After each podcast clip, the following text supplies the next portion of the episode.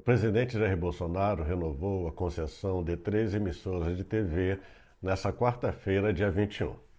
Conforme o Diário Oficial da União, Globo, Record e Band poderão usufruir do benefício por mais quinze anos. A medida segue para o Congresso, onde precisa da autorização dos parlamentares. A Secretaria-Geral da Presidência informou tratar-se das concessões de emissora nas cidades do Rio de Janeiro, São Paulo, Belo Horizonte e Brasília. O presidente Bolsonaro também editou mais oito decretos para tornar sem efeito concessões para exploração de serviços de televisão educativa, porque as requisitantes não apresentaram os documentos solicitados para a formalização dos contratos.